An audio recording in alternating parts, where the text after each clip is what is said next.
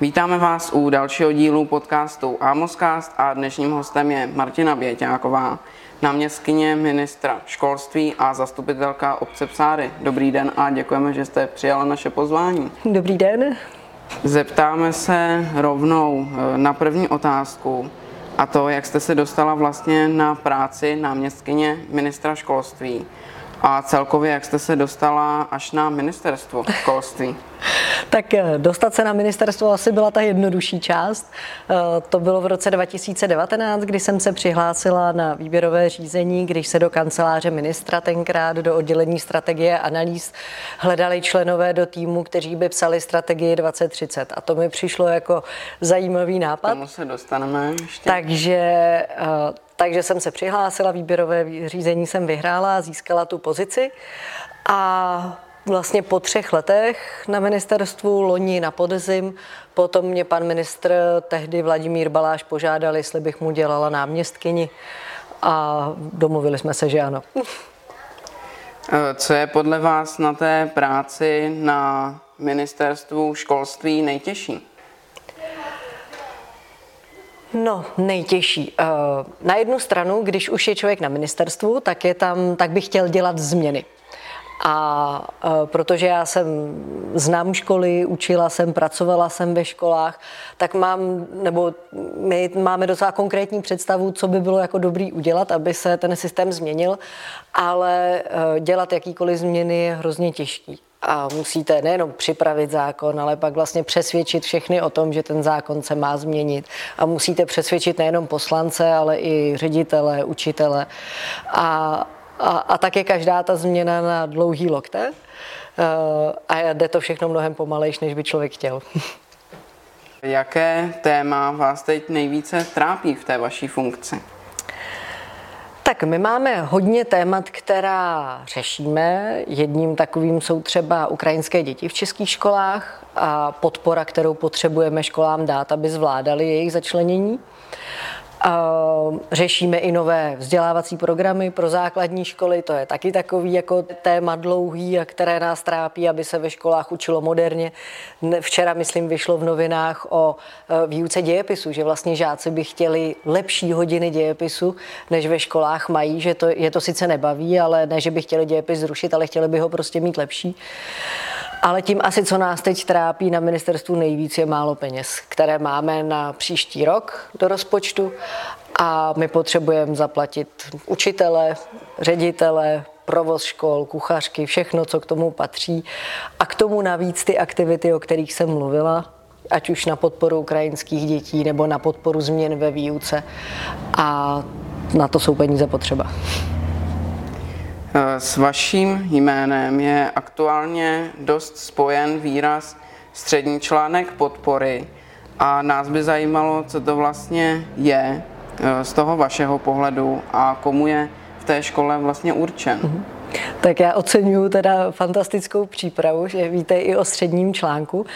Eh, střední článek je takový moje dítě, na kterým jsem začala pracovat právě, když jsme psali strategii 2030 a má to být když si představíte svět jako z komerčních firm, takový jako profesionální helpdesk pro vedení školy. Eh, nepostřehnou to ve školách žáci a vlastně ani učitelé, ale Eh, ten, tu podporu, kterou střední článek poskytuje, ta míří na ředitele, na zástupce při vedení školy. Ono to není jenom o tom, jako pracovat s učiteli a plánovat výuku, ale je to i o penězích, o dodržování zákonů, předpisů, třeba o konfliktní komunikaci s rodičema často. Když každý rodič chce něco jiného a škola chce něco jiného. A tenhle ten support, ten helpdesk profesionální, to je ten střední článek pro vedení škol. Jak jste několikrát už eh, řekla nám tady, tak jste se podílala i na tvorbě strategie 2030, což je vlastně strategie vzdělávací politiky eh, do roku 2030. A co bylo při té tvorbě takového dokumentu nejtěžší a jak dlouho se vlastně připravoval? No, tak připravovali jsme vlastně strategii 2030 asi roka půl. Uh, ale proces to byl dlouhý, byl na to nasazený jako celý tým, který se věnoval skutečně fakticky jenom, jenom tvorbě strategie 2030. A co je nejtěžší? Tak relativně, relativně jednoduché je říct, nebo jednoduché, jak bychom chtěli, aby to naše školství vypadalo v roce 2030, proto do roku 2030, v těch hlavních obrysech? To znamená, že chceme, aby se učili moderně, a to, jak ten obsah, to učivo, ta látka, kterou s váma učitelé prostě ve škole probírají, tak ale i ty způsoby, aby to nebylo, že sedí prostě v lavicích před tabulí, koukají na tabuli, poslouchají výklad děti, aby tam byla badatelská výuka a prvky takové spolupráce, kooperace eh, ve třídách. Tak to, že se má učit moderně, na tom se všichni shodnou, to jsme si dali jako jeden cíl do strategie a druhý cíl, že by se tak mělo učit jako ve všech školách a že by to mělo být pro všechny děti dostupné. A to vlastně to bylo na tomto jako relativně jednoduchý najít ty velký cíle. Ale pak, když musíte najít ty konkrétní věci, co udělat, abyste toho dosáhli, aby se skutečně v těch školách ty věci změnily, tak to už tak jednoduchý není. A hlavně je strašně moc lidí, kteří na to mají názor Máme skoro 200 tisíc učitelů, 10 tisíc ředitelů, spoustu odborníků v různých organizacích. Takže dojít schody, dojít, aby ta strategie 2030, tak jak byla napsaná, nakonec, aby ji přijali i třeba politici napříč různými stranami, opozicí e, i vládnoucí, jako vládnoucí stranou, tak e, tohle na tom bylo asi nejtěžší. A teď je to těžké, aby držela až do toho roku 2030 a podle toho plánu se vlastně postupovalo. Co si myslíte o těch malých platech učitelů, což tohle téma už jsme uh, naťukli před chvilkou, a celkově o platech uh, pedagogických pracovníků škol a i těch nepedagogických. A jaké by podle vás uh, mohlo být řešení těchto problémů? Bych řekla, že řešení je jednoduchý, že je tam potřeba víc peněz, ale to samozřejmě hmm. i tím, že vláda má zodpovědnost za celý státní rozpočet, nejenom za školství, je tak je to otázka hmm. vyjednávání. Každopádně u nepedagogických eh, pracovníků je to úplně bez debat. Ty tabulkové platy pro uklízečky, kuchařky, školníky jsou prostě nízký. A když škola nemůže platem konkurovat uh, firemnímu podnikatelskému sektoru, tak samozřejmě je omezený pak ten okruh uh, lidí, tabulky. který tam chtějí hmm. pracovat, protože prostě platové tabulky jsou nízký. Takže u těch nepedagogických pracovníků je to úplně jasný, tam se musí zvednout tabulky.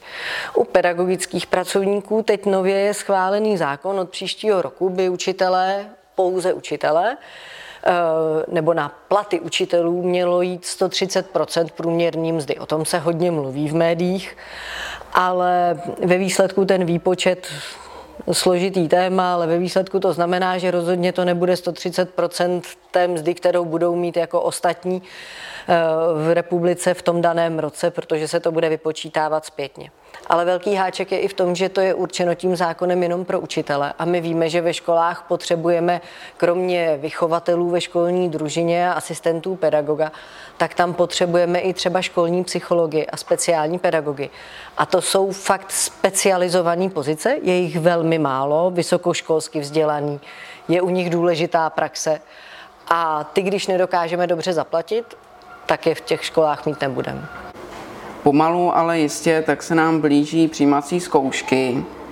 A já se zeptám na následující otázku, a to, jestli se chystají nějaké změny v těch jednotných přijímacích zkouškách CERMAT. Mm-hmm. Je to jsem moc ráda za tu otázku. Dneska jsme to s deváťáky řešili v hodině, protože si všimli, že v médiích je to velké téma. Uh, my jsme už dlouho na ministerstvu a to jsou ty změny, které se dělají pomalu. Plánovali uh, digitalizovat přijímací řízení a nějak se to pořád nedařilo, nedařilo. A teď na jaře uh, byla kolem přijímací, kolem přijímaček, hlavně v Praze a ve středočeském kraji, taková bych řekla skoro až hysterie že jsme si říkali, že už to fakt nejde jinak a že to opravdu musíme udělat do příštího roku. Tak jsme připravili plán a aktuálně to vypadá, Eh, že všechno běží fakticky podle plánu.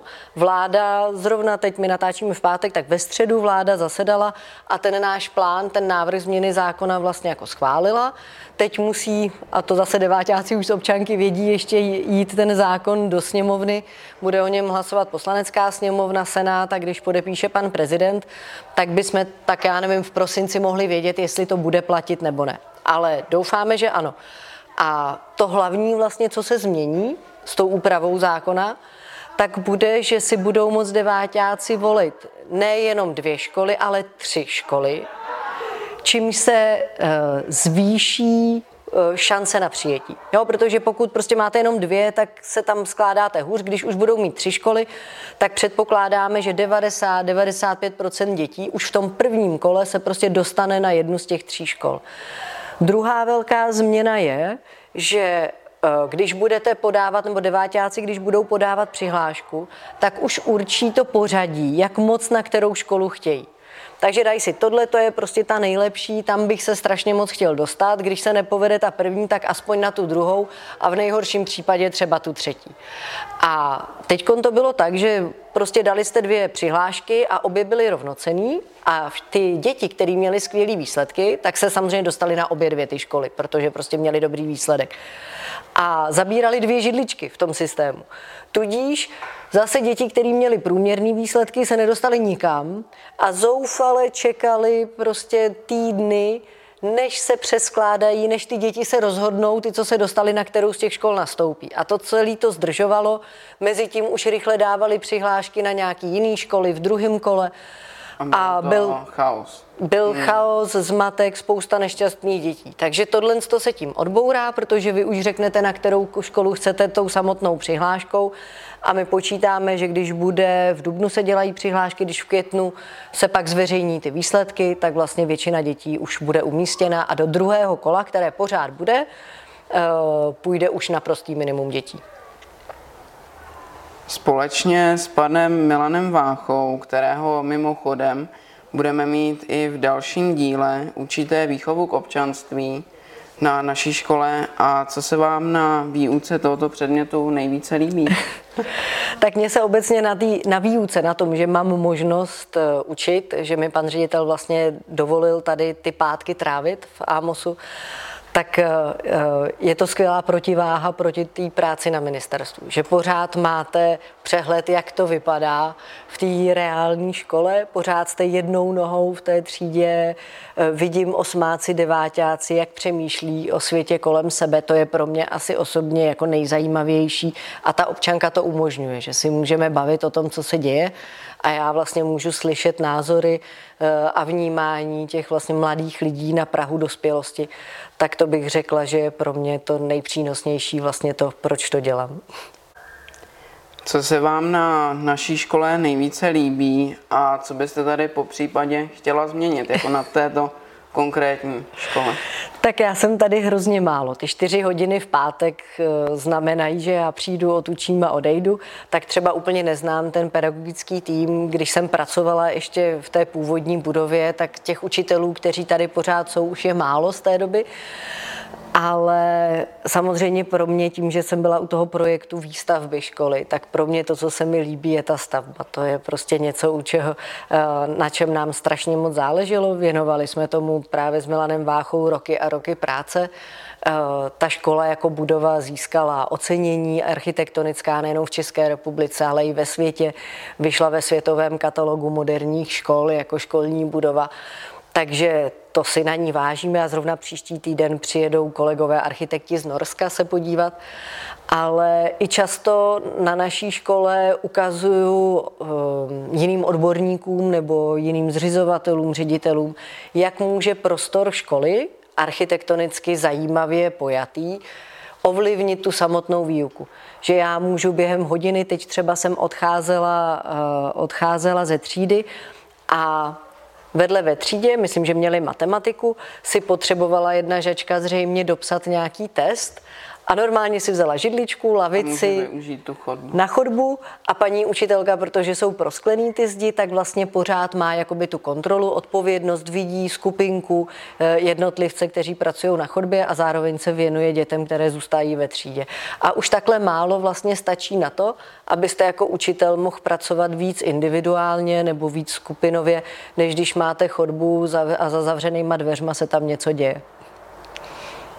Přesunu se na takové téma, o kterém se v našem podcastu s našimi hosty eh, významně bavíme, a to je umělá inteligence. Jaký na ní máte vy názor ve školství a měla by se podle vás více nebo méně využívat? Uh-huh. Já mám ráda technologie to je obecně, byť tomu vlastně jako nerozumím, vůbec nejsem odborník, ale uh, sama jakmile se někde něco objeví, tak zkouším, takže jsem okamžitě loni zkoušela chat GTP a zaplatila jsem si i placenou verzi a tak tohle to mě baví osobně, ale z pohledu umělé inteligence ve školství. Pro mě samozřejmě přináší to nějaký komplikace, když jste byl zvyklý zadávat dětem úkoly, aby doma něco napsali a my třeba tady v Amosu jsou ročníkové práce a pak vidíte, že tu práci někdo jí fakt píše, má tam chyby, není to dokonalý, ale víte, že to jako psal sám a někdo jí má prostě dokonalou od prvního do posledního slova a víte, že to je vygenerovaný. Tak to samozřejmě jsou jako dilemata, která je potřeba řešit a nastavovat vlastně tu výuku jinak. Takže problémy to přináší, ale ten přínos uh, umělé inteligence pro školství je jednoznačně výrazně vyšší. Uh, já sama si myslím, že spousta, nebo to vzdělání za mě je o tom, že se vlastně žákům, studentům, dětem prostě předávají znalosti ve škole, to tam být musí. Pomáhá se, aby si osvojili dovednosti, že ty znalosti umí používat k něčemu smysluplnému a budují se postoje u dětí. Proto, aby ty znalosti a dovednosti, které mají, využívali pro svůj spokojený život, ale i pro dobro společnosti a rozvoj světa. A nám ve školách zabírá hrozně času ty znalosti do těch dětí dostat, mm. nahustit to do té hlavy a teď někdo už to umí, ten se nudí, ty to ještě neumí. A vlastně jako na tom maříme hrozný energie. A přitom právě přínos umělé inteligence vidím v tom, že tohle obyčejné jako znalostní učení dokáže téměř úplně převzít v mnoha oborech od učitelů, individualizovat pro každý dítě, jak potřebuje. Když si teď zkusíte jenom s tím četem si zkusím, od, ověř mé znalosti z období první republiky, tak mi vygeneruje nějaké otázky, zjistí, že jako něco vím, něco nevím a pak už jenom na pokyn mi prostě doplní ty znalosti, které nevím. A velice jednoduše bez toho učitele já sama si dokážu doplnit svoje mezery, a myslím si, že tohle my mluvíme o takzvaném virtuálním studijním průvodci nebo něco takového, už to programují firmy, na tom pracují, že vznikne. A část výuky podle mě bude v blízkých letech eh, vyčleněná na to, že žák pracuje společně s tím svým virtuálním asistentem tam si upevňuje ty znalosti, možná i některé dovednosti, které má. A ta práce učitele s třídou bude mnohem víc pak o tom postoji, o spolupráci, o týmové práci, o schopnosti jako tvořit něco nového a bude víc času na tohle, co je vlastně pro váš život a vaši úspěšnost v životě důležitý. Máme tady poslední otázku a to, jestli nám, pokud tedy můžete, prozradíte, na čem teď aktuálně pracujete.